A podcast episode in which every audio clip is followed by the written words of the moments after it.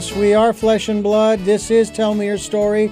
I am Richard Dugan, and you are listening to New Paradigms for a New World, and we're giving you choices and knowledge of those choices to help make your dreams come true. And we are so glad that you are with us today to talk today with our very special guest on a conversation that uh, I think you're going to enjoy. Uh, we are going to be talking with our special guest today. Her name is Karen Herrick, and uh, she is a the uh, she is a psychology of soul and paranormal author. She's the author thereof of psycho- the psychology of soul and paranormal, developing a rich appreciation for life through spiritual experience. Karen, I want to thank you so much for being with us here on the program. I'm looking forward to this conversation. Me too. Thank you for having me. Uh, you you uh, you're rather prolific in that respect. Uh, you've also you've written a couple of other books as well. It looks like also. Am I correct? Uh, if I'm and if I'm looking at this wrong, please uh, correct me. I'm I'm seeing a children's book here. Yes, Grandma. What is the soul? Ah, I like that for kids. And then yeah. you're not finished yet. I could have sworn yes. I was finished. Doggone it. well, or maybe you're the exception. I don't think so. No, I don't think so, Tim. I mean, Karen. um, we are constantly talking about our immortality on this program. We are immortal, not the physical body, though. Right. That which animates it. There was a documentary, I don't know if you've seen it or not, or you're aware, there was a documentary on death and they got the permission of people who were terminal. They wanted to put them on this scale at the time of their passing. And they wanted to see if there was a change specifically in their weight. And when the person passed, the moment they were able to determine that this person was no longer breathing, there was no brain activity, etc., etc., the weight changed. It was actually, I think it was like I don't know, maybe a quarter or an eighth of a pound, if that. But there was a decrease. And someone said to me, Well, yeah, I mean, you've got the fluids that are leaving. I said, No, no, no, no, no. This was like an autopsy table. Okay? So nothing was escaping. Mm-hmm. Even if fluids left the body, they're still on the table. And I thought, Really? You mean to tell me the soul has weight? Wow, that's pretty interesting. Um, so that takes us to this question for you to start with, and it's usually the one that most people will ask you. What is the soul and or where is the soul of Richard, of Karen, of anybody? Okay, well, um, let's see. When you're conceived, an atom is placed in um, utero, and that is uh, the beginning of the spiritual body that holds the soul. And the only purpose of the spiritual body is to take the soul to the other side when we so called die, uh, because the soul is immortal and, you know, has to go back up to the fourth dimension. Um, so, anyway, as you're uh, physically growing, uh, your physical body is growing around this etheric body, uh, started with an atom. And then the soul, uh, from what I have researched, is housed in your solar plexus in your body, in this etheric body and and it was there as i said just to take at you know at the time of your passing your soul um, to the other side. But now we have near death people since 1975 when raymond moody wrote his book you know life after life um, and called it a near death because people left and came back. Um, and we have out of body experiencers. So people are now leaving their physical body and uh, being in this etheric body um, out in the ethers um, some of them have a nice spiritual experience where they see their grandmother or their loved ones or flowers or music or beautiful things and others just go out and come back. So so i hope that helps you about where the soul is. Well indeed it, it, it, at least it's a starting place for some of us. The yes. other aspect is the fear of death. Um, I have come to the understanding, Karen, that and I am not afraid. If today's my day, which I hope it isn't, but if it is, the only reason I say I hope it isn't is because there's still a lot more I want to do. but if it is, I'm good with that. My uh, eldest sister passed away in March of uh, 2022 at the end. And I wasn't sad. I well, I was a little sad. I didn't cry uh, because I thought, no, she's just now she's everywhere. I mean, that's the way I look at it. Now she's everywhere. I can talk to her. May not be able to hear her in the same way that I used to and converse and so forth. Um, and it wasn't until the memorial a month later uh, that's when I cried at the memorial. Um, but I end this program and every program since uh, with Jeanette, who is my sister. I'm still listening because I heard her voice in my head shortly after her passing. Right. Um, but I've got people who say, I'm afraid. You know, how do you know? How do you know that, that there's something after this? And I say, well, I'll be honest with you, I don't. But what I believe what I believe is, through logic, sounds strange, that there has to be something more after this because if there isn't, this life makes no sense. And there's something inside of me, and I want to talk about intuition, that tells me that my life has meaning. If my life has meaning, then this life has meaning, which means that it doesn't make any sense that this is it and then when the lights are out. However, if it is the lights are out, I'll never know. right. How do you talk to people about that who might be afraid of their mortality? They're they're they're they're just anxious like you wouldn't believe. Don't like going to funerals and all this kind of stuff, whatever it is. Uh, how do how do you talk to people about this?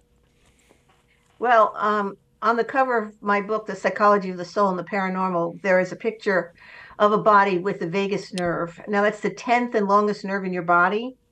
It starts out at the top of your head, goes down your head, around your neck, touches your amygdala, which is fight, flight, or frozen, then goes down your spinal column into your heart and into your stomach. Now, Darwin in the 1700s said this was the pneumogastric nerve and um, that it triggered the stomach when you well when you had a trigger about fear um, your stomach would tell your brain danger danger and your heart rate would go up and then there was a gentleman dr porges and i think must be now five to ten years uh, he studied the vagus nerve for 40 years and um, he doesn't talk about spirituality at all but what i believe is that the vagus is the highway uh, in your physical body that your etheric body goes up and then goes out the top of your head with your top chakra.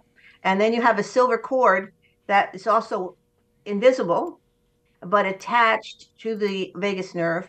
So you'd have to be clairvoyant to see this process.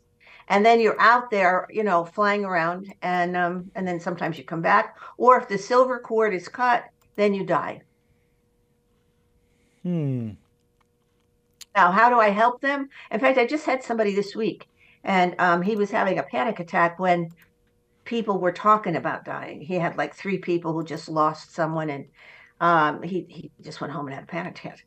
And so I said, okay, so I have this huge poster of the Vagus, and I um, explained that the reason I, I wanted to learn about that in the beginning was that it helped people with panic and PTSD and anxiety. So uh, because if you breathe, have a longer out breath with the vagus nerve, uh, it calms it down. So you breathe out to the count of four, breathe into the count of four, and then breathe out as, as far as you can breathe out. And that keep, keeps you calm. We're not used to breathing like that. Mm-hmm. So if you just keep doing that, you can calm yourself down in panic or in anxiety. So I, I suggested that he do this. And then also um, you need to really think about what's going to happen to you when you die, because it sounds to me like you're afraid of that. Um, okay, he agreed with that. So um, there is a, I don't know if you're familiar with, there's a Netflix special called Surviving Death, and it has five one hour shows. And the first hour is on near death experiences. And I would recommend that first hour to anybody Um, and uh, PhDs have had these near-death experiences. What I want to do is is talk to everybody about other people are having them too. But guess what? If you have a near death, it takes you about seven years before you tell anybody, and you walk around with this fear that you're crazy. Um, so I don't know. I hope I answered your question. No, that's that's wonderful. Um, I, I just find it interesting that it seems as though our religious institutions, especially, have done us a great disservice because yeah. ostensibly they have either you can call it withheld or they have lied to us about the realities because they don't even know. I mean, yes, we've got these writings, the ancient wisdom teachings, as I like to call them, from a wide variety of different philosophies. Yes. Uh, that tell us, that, that give us that insight. But they don't, uh, for example, reincarnation. If you go back to some of the original writings, especially of what is what has been compiled as the Bible, reincarnation it's it's a it's a reality. In that day, they were talking about this, and even before. Uh, and as well as in other philosophies. Uh, and and of course, I then I, I as far as death is concerned, you know, it says in the in one of the epistles, Peter says, uh, I think it was Peter who said, "It is appointed to every man once to die, and then the judgment." I said, "Okay, then explain to me Lazarus. Either it was the rule or it wasn't, or Lazarus was not dead." And yeah, he could people, have been in a coma. Well, he could have been in a coma, but we don't know because the word has been used dead. I mean, he was dead. There was death. And yeah. Jesus raised him from the dead. Yes. Now, uh, you know, you and I, we could we could go on and on about this, but that's the kind of information, or maybe a, a better phrase, lack of information, uh, that that we've been dealing with for centuries, uh, millennia, if you will. Um, and then, of course, the whole aspect of the soul. Uh, what can you tell? Uh, do you deal at all in where the soul goes and what the soul experiences, or is this primarily telling us, hey, we we have a soul, and this is this is these are my findings? Well, yeah, I do have. I teach webinars um, on on the internet for other therapists, um, so that people can come and be validated with these um, experiences. Mm-hmm. And I have one called "Where Do They Go and Are They Okay?" Um, so some of the things that we know, there, there was a Dr. Leadbeater, which is a weird name, but that was his name, um, early 1900s, and he had a hundred um, very um, professional meditators, excuse me, and he got them all together and said he wanted them to all meditate about where you go when you when you die, so-called die and they did.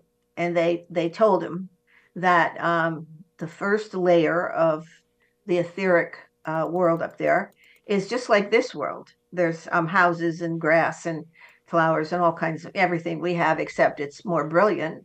And um, that's why some people because of their religious training when they're there they don't believe they've died. Because it mm-hmm. kind of looks the same Mm. Um, they say within three days, within the first three days of your death, that you have a life review and you get to see a movie, uh, like a movie of your life from the time you were born till the day you died. And you can review that. And, um, and some people have come, you know, spirits have, have talked through mediums and said what their life review was like. There's no judgment in that life review by anybody over there, any angel or guide or anything. It's all for you to see uh, because the life review comes to you from the perspective of the other people, how you treated them. So I would think some of that could be pretty humbling to all of us. Um, and then, you know, perhaps that would help you have a better life if you decide or they decide that you're going to come back. Mm. Um, so it's not so scary. It's all positive. There's no bad over there. It's all good. And um, it's good and bad here on earth. Um, and there's angels and spiritual guides. And I think Leadbeater said there's seven layers of the etheric world or heaven, as he called it. And so I don't understand what each level means. But eventually, when you get to the top level, you can no longer, as a spirit, come back to the first level and talk to anybody on earth. or you know send thoughts. Hmm. That's interesting. Are you familiar with Yeah. Life Between Lives? Life Between Lives, yes. Yeah, Dr. Newton, right? That's a great book. Yeah, I've, as a matter of fact, I've read several of his books on the case studies, and I've been through that uh, hypnosis therapy here locally in Santa. Barbara. Yeah. Okay. Oh, it was fascinating. I got to tell you.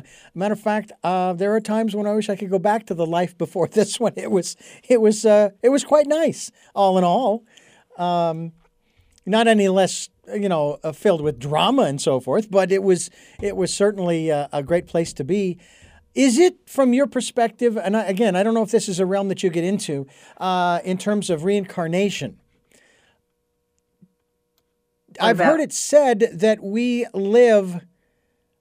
Um, what do I want to say? We live like uh, twenty or thirty thousand. We have those of us who are here right now. I guess the eight billion plus have lived twenty to thirty thousand lives already.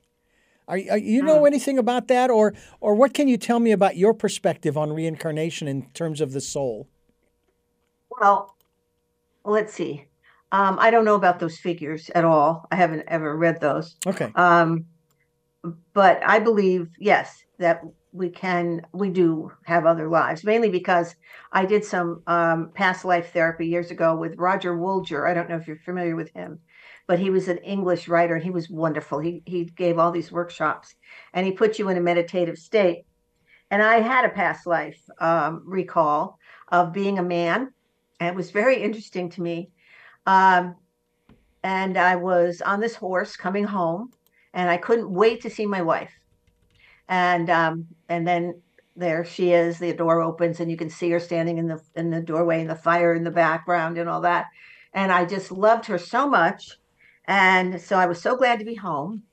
And um, then and other pieces of of this was that we had a son. I was not too fond of the kid, and I thought she, I thought that she babied him too much and also he you know i wanted to be with her and then i died first in that life and then i just hovered over her waiting for her to join me. So and oh i know i kissed her. When i got off the horse i kissed her. And i thought no wonder men like to kiss us. She's so soft. Mhm.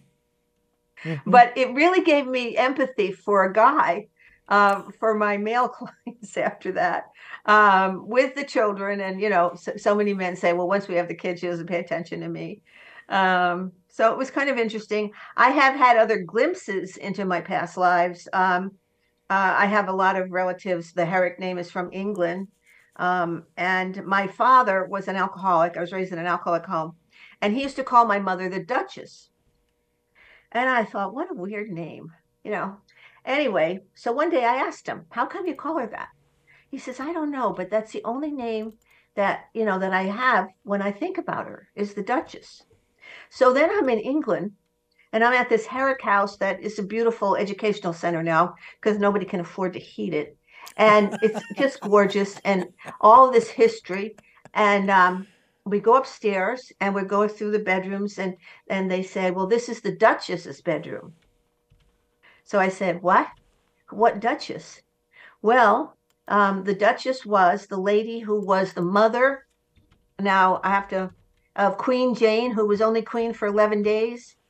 Her father put her on the throne before Henry VIII's daughter Mary came. hmm And, um, you know, he just used her and tried to get, you know, her uh, picked as the queen. And she died. And after that, the father, of course, Mary sent the father to the tower, and he was eventually killed because he tried another uprising. He wasn't very smart, and um, and the Duchess had to go somewhere, so she came to this house, and there was Sir William Herrick who was um, he was a jeweler and banker for Queen Elizabeth I, um, and before that, he you know he had quite a nice life as a jeweler, and um, very young he went to Turkey and um, he and eight, um, a committee of five men, one who was his future father-in-law, um, uh, determined what the um, um, trade agreement would be between Turkey and England, and it's still in effect today, I think. Uh, Wow. so then he came back to England and married, you know, this lady and had eight children. So that was the house I was visiting that was on the original grounds of the first house that he built. So I thought, now isn't that interesting that I had a duchess, they had a duchess. So, and we're supposed to come from the same group, right? And that's sometimes I would like a new group. so how do you get a new group? I don't know. But anyway, so if I had that and my mother was um, you know, married to the gentleman that, you know, put his daughter on the on the uh, throne, um, then what what was my father? And then she married the groomsman of the Herrick estate. So the guy in charge of horses. Hmm. So then Queen Mary didn't bother with her because if she's married a groomsman, she's gone so low that she's no problem anymore. Um, hmm. So I love history for all that, you know, all that reason about reincarnation. Um, so I have had flashes. Hmm. Very interesting. Karen Herrick is my guest, and Karen E. Herrick is the website. All right, that's K A R E N E H E R R I C K dot com. We will be linked to her website. She's the author of Psychology of the Soul and the Paranormal, developing a richer appreciation for life through spiritual experience. And this is Tell Me Your Story. I'm Richard Dugan, your host, and it is really a pleasure to have uh, uh, Karen Herrick here with us here on the program uh, to talk about uh, so many different aspects of this. Paranormal is not something that I've really gotten involved in on this program, even though we've talked about the soul and the spirit. So I guess I'm actually uh, misstating it that I've talked about the paranormal because that's where the soul exists in that realm of the paranormal, right? Yes, that's right. Very interesting stuff. You've been uh, uh, what what was the what was the catalyst, if you will, for your interest in this this very I'm going to say very large realm because this covers this covers a lot of ground. Yeah, it does. Um, let's see the catalyst. Um, well, uh, I I married and divorced an alcoholic, and I always said, watching my mother, if I ever marry an alcoholic, I was like 11 years old, I'm not going to stay. and so I tried and tried. And then after 10, 11 years, I left and got a divorce. And then I was finishing my college degree. And I, then I went and got my master's at Rutgers University with a minor in alcohol studies. And um, then eventually I had a lot of post conferences and and someone said talked about Carl Jung and in your university studies, you don't really hear about Carl Jung, maybe six weeks. And you certainly don't hear that his mother was a psychic and that um, his, fa- his grandfather, ha- with his second wife, talked to his first wife at lunch and, you know, who was on the other side. And, uh, and then William James, all you hear is um, about certain uh, modes of psychology from him, but he studied mediumship. And so. I hmm. thought, how come they didn't teach us this because it's paranormal and they don't want to have anything to do with it in psychology.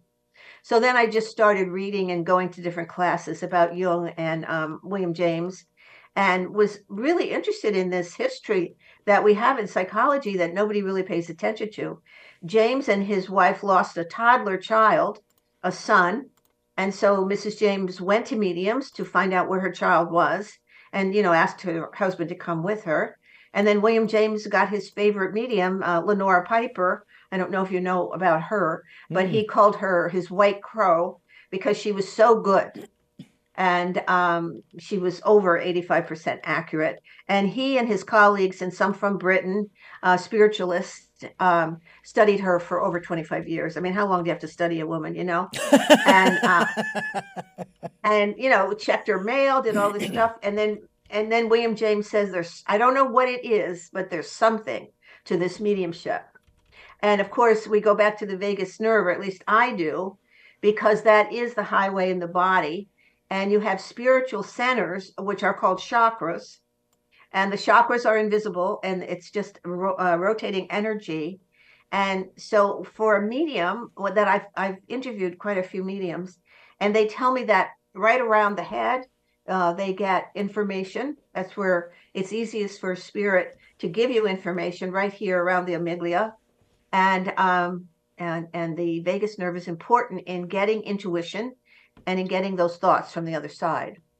So I just I kept doing this. And then I had people coming to me in chronic grief. And you know, sometimes this wonderful therapy that I do, which is usually pretty good, the person stays in chronic grief because they have so much guilt mm. about, you know, somebody who died. And I was this is my favorite story about that. I had a husband who after about 9 months he had uh, his wife had had a heart attack, you know, right on the kitchen floor. It was not, she had not been sick or anything. And that's the hardest uh, grief to handle because you're not at all prepared. And then he had two children he had to take care of, and he had no idea how to do that. So, anyway, he was in this grief and in this grief, and uh, my therapy wasn't working with him. And so I suggested that he go to a medium. I, I need for you to know where your wife is. And um, I can't predict that she's going to come in if you go to a medium. But he lost his parents a year ago and he lost an aunt and uncle 18 months before. I said, You've got so many people over there on the other side that somebody's going to come in if you go to a medium. Um, so he went. And when he came back, he, he was so relaxed, I couldn't believe it. They all came in and they all talked through the medium. And um, and the wife said it wasn't his fault it, you know her heart was faulty and all that. And um that and then told him which child we should start to work with and uh, it was wonderful. And then he says to me but i'm not going back. I said i don't want you to go back. You now know where your wife is and where your relatives are right? Right okay that's all i wanted you to know that connection with your loved ones is there if you ever want to go back and talk to a medium and one of the things I hope you asked the medium to ask your loved ones was, how do they want you to keep in touch with them, you know, after the medium visit? Because I think that's important. Like, will they be coming through, you know, on songs? Will will they, you know, do you have to be by their grave to hear them? You know, get some instruction uh, so that they can be a part of your life. Hmm. Interesting. We're talking with uh, Karen Herrick, and Karen E. Herrick is the website we will be linked to. Uh, we're talking, of course, about uh, the latest work that she has uh, that we encourage you to uh, to get a copy of because uh, I think that it would help to enlighten you as well. It is entitled Psychology of the Soul and the Paranormal developing a richer appreciation for life through spiritual experience. And you are listening to Tell Me Your Story. Karen Herrick, uh, is my guest. Karen E. Herrick is the website. I'm Richard Dugan, your host. And Karen, I want to ask you a little bit about uh, some of these other aspects. Um, uh, I've been through LBL uh, uh, or Life Between Lives from through Dr. Newton, uh, not through him, but I've read his books. And okay. uh, I've been through a practitioner locally. Fascinating experience, I do have to say.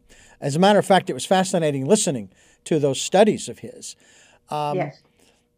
Did uh, d- do you think that uh, uh, the work that you are doing now is is uh, um, a sort of an I don't want to say an offshoot per se, but it's sort of like there's there's nothing nothing comes out of a vacuum. Yes. So so you've got you've got uh, Dr. Newton, and you have someone before him, and maybe Edgar Cayce, and and again, and yes. so on and so on and so forth. Uh, so you and others like you are sort of the next generation, or the next uh, uh the next uh, uh, level, if you will, in this process of understanding the soul. And one of the things that I have noticed, if you will, is that the and I'll use this term the religious, not the spiritual community, but the religious community is more focused right now. And I worked for 15 years back in the 80s and 90s for a Christian station, but even today is more focused on the material world than on the spiritual world. They're more concerned about what happens here on uh, planet Earth than on what happens on, and I use this term because I can't think of any other, uh, what happens on the other side, even though there is no other side. It's, you know, what what are your thoughts in that regard? Not so much in terms of that particular philosophy, but in terms of balancing our understanding of the material and, I don't want to say versus, but balancing the material and the spiritual or paranormal world. Well, I number one, I don't think material consumption and entertainment is enough to make a person happy. And that's what our our culture and the, what you're saying religion is talking about, perhaps. Um, I think if your religion works for you, that's wonderful. Mm-hmm. Excuse me. Mm-hmm. One of the things with Dr. Newton's book, when um, I was reading it, there was a man who was between lives and a young man, and he was telling Dr. Newton that they had given him, wherever he was, they gave him a soul shower. And that soul shower was to wash away the trauma he had had it in this life. Um, and so he could go, you know, he could be pure or not have as much trauma. And so I'm thinking to myself, if he's over on the other side getting a soul shower, what is it in that etheric body that gets showered? And mm. when hmm. I was uh, studying the vagus, then I went to Lily Dale, which is a town of mediums up by Lake Erie in New York.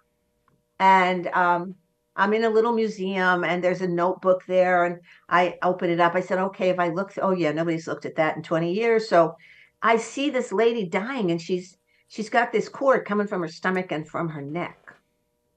So I'm thinking, that's the vagus nerve. And so actually, it was Dr. Newton's book that got me on the spiritual path about the vagus nerve, and then got me reading um, other articles that people wrote between the 1920s and the 1950s. Hmm. Um, so then, what is your question after that? Well, I'm just curious as to your perception of uh, how we balance our understanding of the material life and the spiritual or paranormal life. Because we're actually living both lives simultaneously because it's the soul that's inside yeah. the body that animates it yeah, and eventually we'll leave life. it. Yes our physical life is our spiritual life too. Mm-hmm. Absolutely. Um, well, let's see. I I just believe in all these spiritual experiences that people have had and come and told me about. And I had one a long time ago or a couple. And um, I know that there is a God where I didn't know that living in my alcoholic family with my Protestant father and my Catholic mother. Um, but be- because of my studies and because when you start developing and reading about all these things and believing they can happen, then you start to have more intuition and and then people come to you with their wonderful stories and it just improves my life. And i try to be you know what gets me is that um, that life review because I, I want a nice life review. So i try to behave myself and uh, be kind to people and you know and, and like pray for people i think shouldn't be prayed for maybe. Um, but i try to do the right thing and mm. um, and i think most of my clients that come to me they come from a traumatic alcoholic or drug addicted home that's who i work with usually and um, and they have this ideal of what they want in their lives so they're looking for something spiritual and they say now that there's like 40% of the population um, says they are spiritual, not religious. And what I get from my clients is that you know, they follow the golden rule. They just try to do as good a life as they can do. And maybe they take little pieces from their religion. I have a client who has a rosary ring, and when she runs, she turns that rosary ring and she says the rosary, but she doesn't go to church anymore.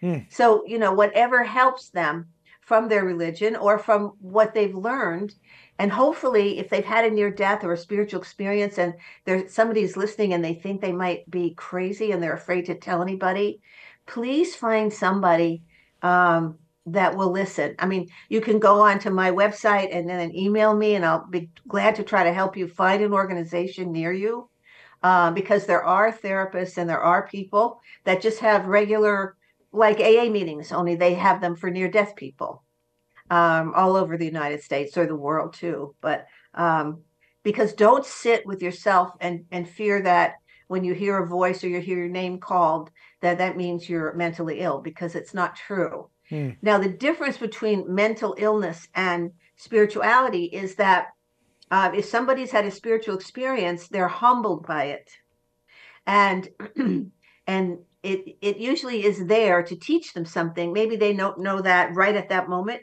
but if they if they go into it and think about it and read about it, they will learn what that spiritual experience means for them. Mm. Somebody who has mental illness has um, has an arrogance about uh, what they're telling you.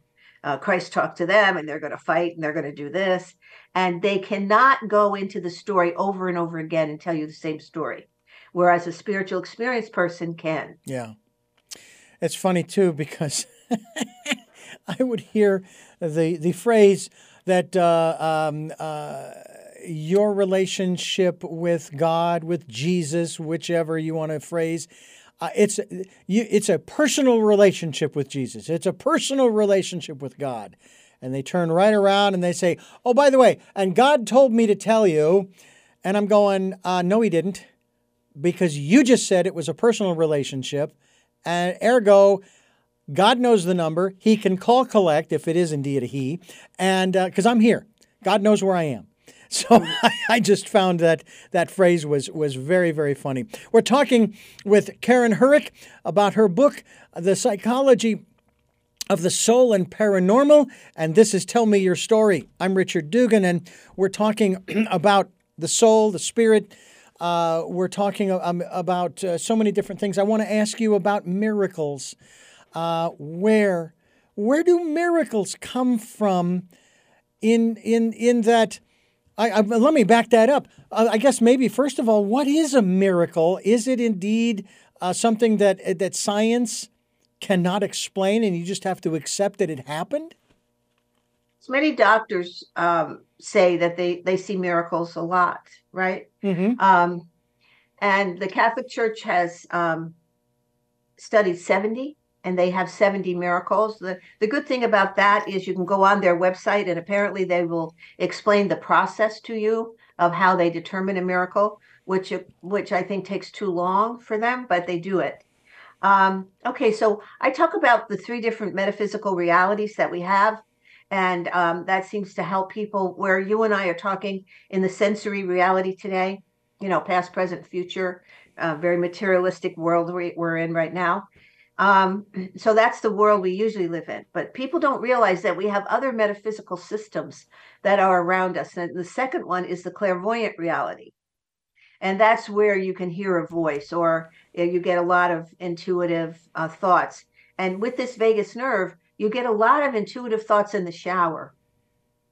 Hmm. And also when you're driving. And that's because in the shower, you're in standing meditation. And when you're driving, you're in sitting meditation. Okay. And so those thoughts that you get, you should write them down somewhere uh, because then you, then you lose them. Yeah. Um, but that is the metaphysical system where you can hear um, different things, and you they say that you're in the now. So the people that have the near death experiences, they say, you know, you're in the now. You, there's no past, present, or future. It's just right then. Hmm. And of course, the now has a feeling of awe and um, uh, you know, uh, things that you don't really understand. Maybe somebody sees as the face of Jesus, or or sees their um, deceased loved one in their bedroom. Um, those kinds of things. So that's the clairvoyant reality. You can have you know deeply meditative states in that. Um, anything that really takes you out of the sensory world, and you're happy. Uh, then there's the transpsychic world where miracles happen, and that's just floating around. Uh, also, so we have these and both Jung and, and James said this that we have these metaphysical systems that are all around us, and that's what helps some of these things happen. Hmm. I uh, consider myself a metaphysician. I was born and raised a Catholic. Um, I live next door to a family of Mormons. I have studied a wide variety of philosophies. I was a Baha'i for about a year and a half back in the 90s. Uh, my uh, metaphysical primer is the Paramahansa Yogananda's autobiography of a yogi. And um, then this program. Uh, I feel like I should have a, a PhD in eclectic metaphysical studies uh, in some fashion. We've been doing this for 15 years, but I've been searching for seven since I was 17. I'm 62 now. And I just find all of this so interesting. Uh, Karen Herrick is my guest. Uh, para, uh, Psychology of the Soul and the Paranormal is her book. Uh, the website is KarenEHerrick.com. We will be linked to it. And this is Tell Me Your Story. I'm Richard Dugan, your host. And I want to ask you, Karen, Karen Herrick, um, uh, about Uh, my mother asked me once if I had ever had any supernatural or spiritual experiences. And I could not answer in the affirmative because if I had, I was not aware that they were spiritual. They were just normal to me. Again, I'm not putting myself up on a pedestal here. Just like Jesus in his life, when he performed his miracles, when he did his stuff, walking on the water and changing water into wine, that wasn't unusual to him. That's that was just him. So, how do we differentiate between a spiritual experience versus a uh, versus a um, uh, uh, uh what you term here? Um, and I like. I'm glad you phrased it this way: a mental health issue, not a disorder, yes. but an issue. okay. Um, well, I think number one, I think Jesus was a medium, mm-hmm. and that he had clairvoyant abilities. And I think if you read the Bible with that thought, you can see a lot of clairvoyant abilities that come through. Um, but a clairvoyant or a, a spiritual um, experience to me is that people have maybe an experience with a transcendent being or force that has nothing to do with their religion um, so maybe they see an angel. Um, maybe you know a wind comes into them. Um, just their head and their heart know that something unusual has happened to them, and it has made a difference in what they believe. Mm. Now maybe they're confused about what they believe because they don't have uh, you know any training. But the the more they can read and, and try to understand, like you have and I have with all the things that I have read. Um, we come down oh that's what it was. Oh there. I like that characteristic you know? And um and so you when you have these experiences you you can't forget. You want to know where they come from. You want to know more about them at least i did. Yeah. And and so do people that come to me. Like i had a client who uh, as he was leaving he came to me for relationship problems. And he's leaving one day we call this the doorknob issue and he said, "Oh, you know, sometimes I leave my body at night, and I don't. I'm afraid I can't get back in." And so I, I thought, hmm, what do I do with this? so anyway, I said, "How do you usually get back in?" He says, "Well, I just think about it, and then I'm back in, and that's how you get back into your body if you ever find yourself out of it." Ah. Um, I said, "Oh, okay. Well, we can talk about that next week or next two weeks, whatever mm. it hmm. was." So, so I was learning about. Um, of the Robert Monroe Foundation in Virginia, where you can learn how to leave your body and reading all that stuff, Edgar Cayce stuff, before he came back in two weeks. So, you know, when a client has this experience and you're not really sure, then you have to study about it. And then the next time you see them, well, this is what I've learned. And maybe that'll help you. And he eventually did go to the um, Monroe uh, Institute in Virginia and he took training in how to leave his body so that he felt more comfortable. Hmm. I've I've also read Edgar Cayce's works too. It was fascinating uh, that here was a man who was in when he, when in his body a Christian, uh, a fundamentalist evangelical Christian, and yet there he was laying on the couch channeling, and you're going what? Where? And and I even uh, I had a, a gentleman on the program who actually uh, elicited, if you will, or induced out of body experiences. He did it intentionally. And he was a born again, fundamentalist, evangelical Christian.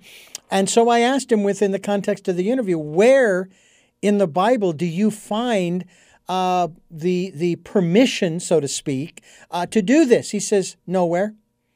And, uh, and I said, and yet you still do it? He says, yeah.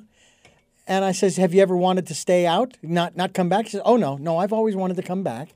You know, just because, you know, not out of fear or anything.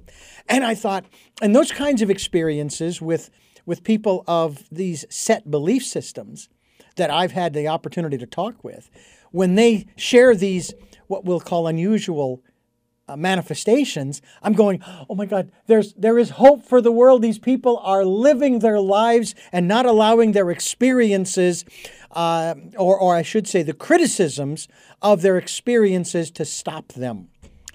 I've never said to someone who shared an experience like that, saying, "Oh no, because uh, that's not that. No, no, that can't be," because when you start doing that kind of thing, uh, Karen, I've noticed you undermine that individual's faith for starters, and there's a prohibition to that in the Bible. You're not to do that. You're not to undermine someone's faith.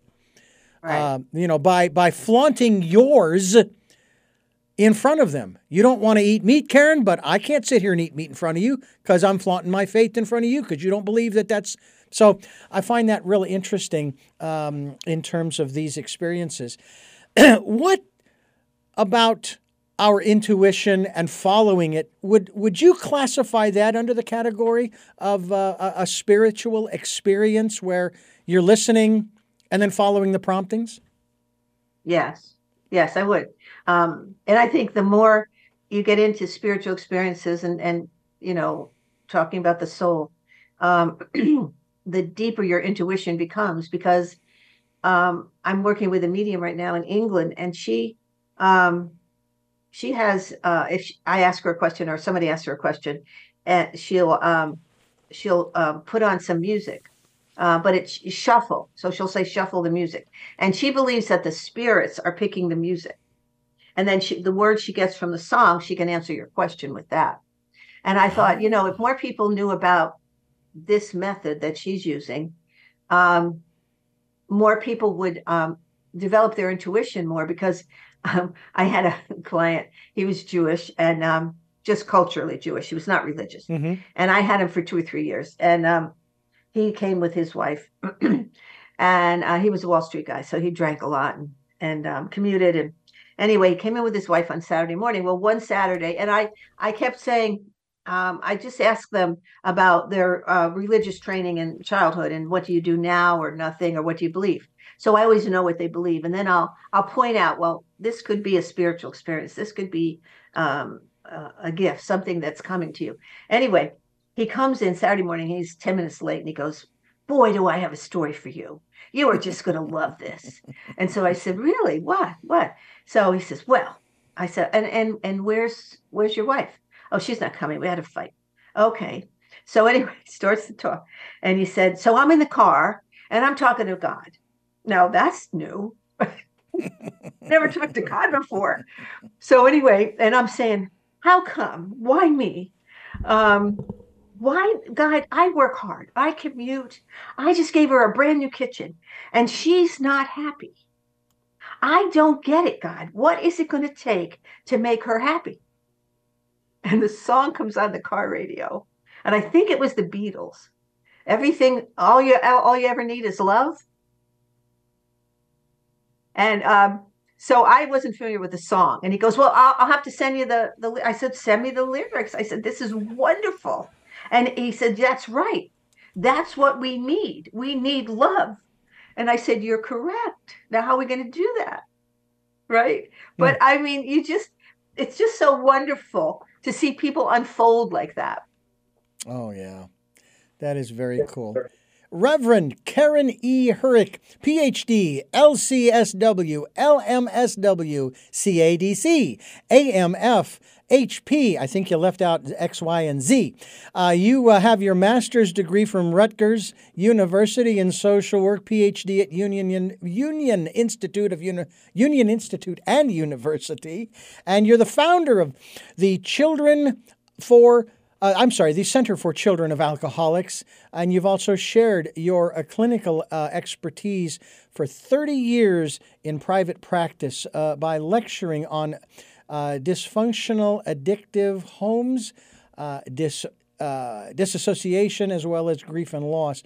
That's an area that I wish we had time to go into, but we want to have you back to talk more about this. You've also written three other books uh, as I've mentioned before, You're Not Finished Yet, uh, which discusses the need for a new type of therapist that goes beyond the addiction to help people with uh, their uh, with their spiritual experience. By the way, I um, I heard a very interesting phrase, turn of phrase when it came to this issue of addiction of any kind.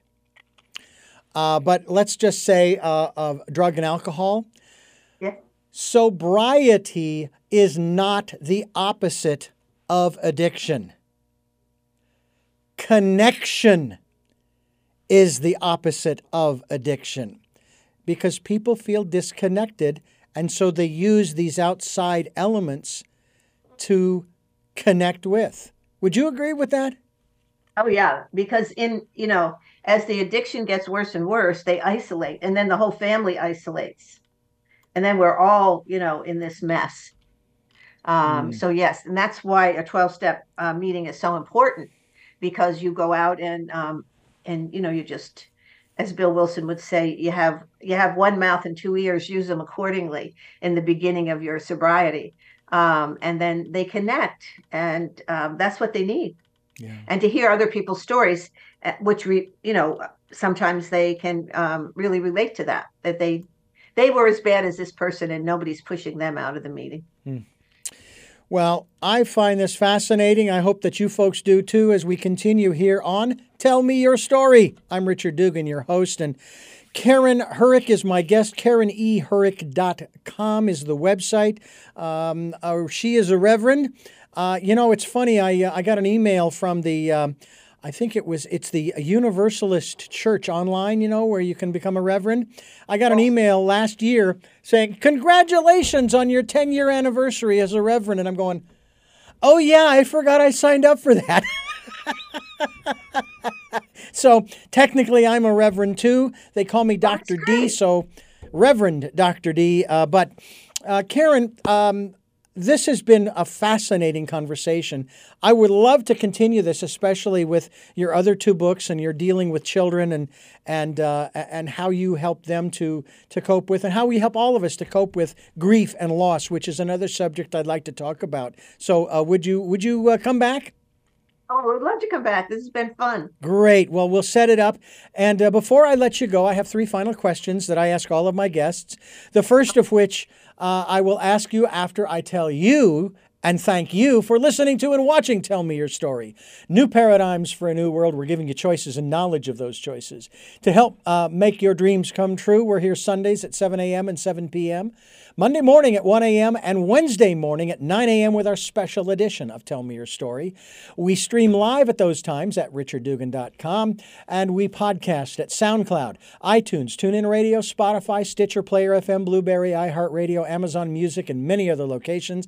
And you can see us on YouTube. That's right, there's a video where you can watch the video cast right on YouTube, and the channel is Tell Me Your Story and Richard Dugan.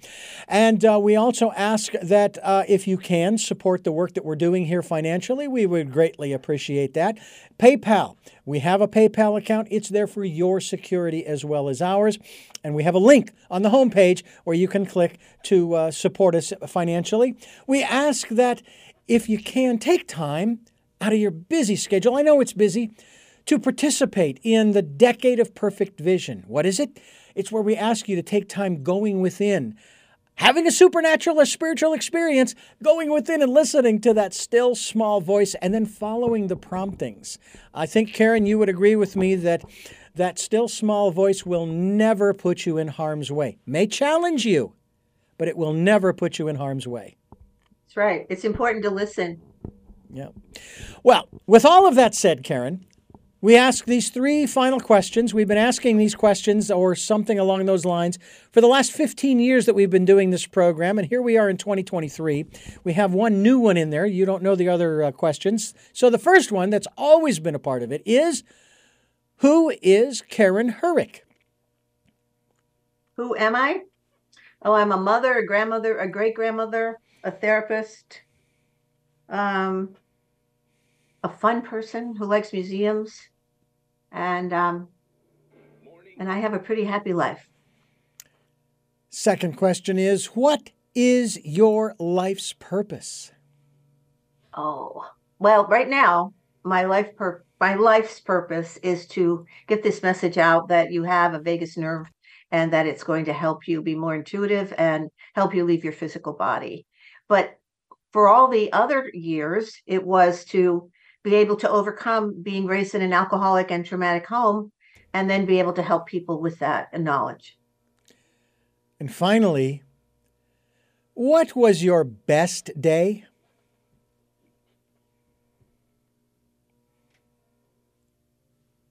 One of my best days, I'll just do that, um, is um, being in New York City in a museum and having lunch, going early, having lunch, and then walking around till five o'clock and just taking it all in.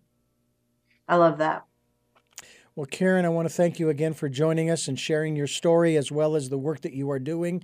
And we are going to have you back because I do want to talk about this issue of lo- grief and loss in particular, especially when it uh, comes to dealing with our soul uh, and the paranormal. A psychology of the soul and the paranormal is uh, the title of her latest work. And again, thank you so much for joining us. Thank you for having me. It's been a lot of fun. And thank you for listening to and watching Tell Me Your Story New Paradigms for a New World. We're giving you choices and knowledge of those choices to help make your dreams come true. And until our next broadcast, podcast, videocast, love to Lal. And Jeanette, I'm still listening.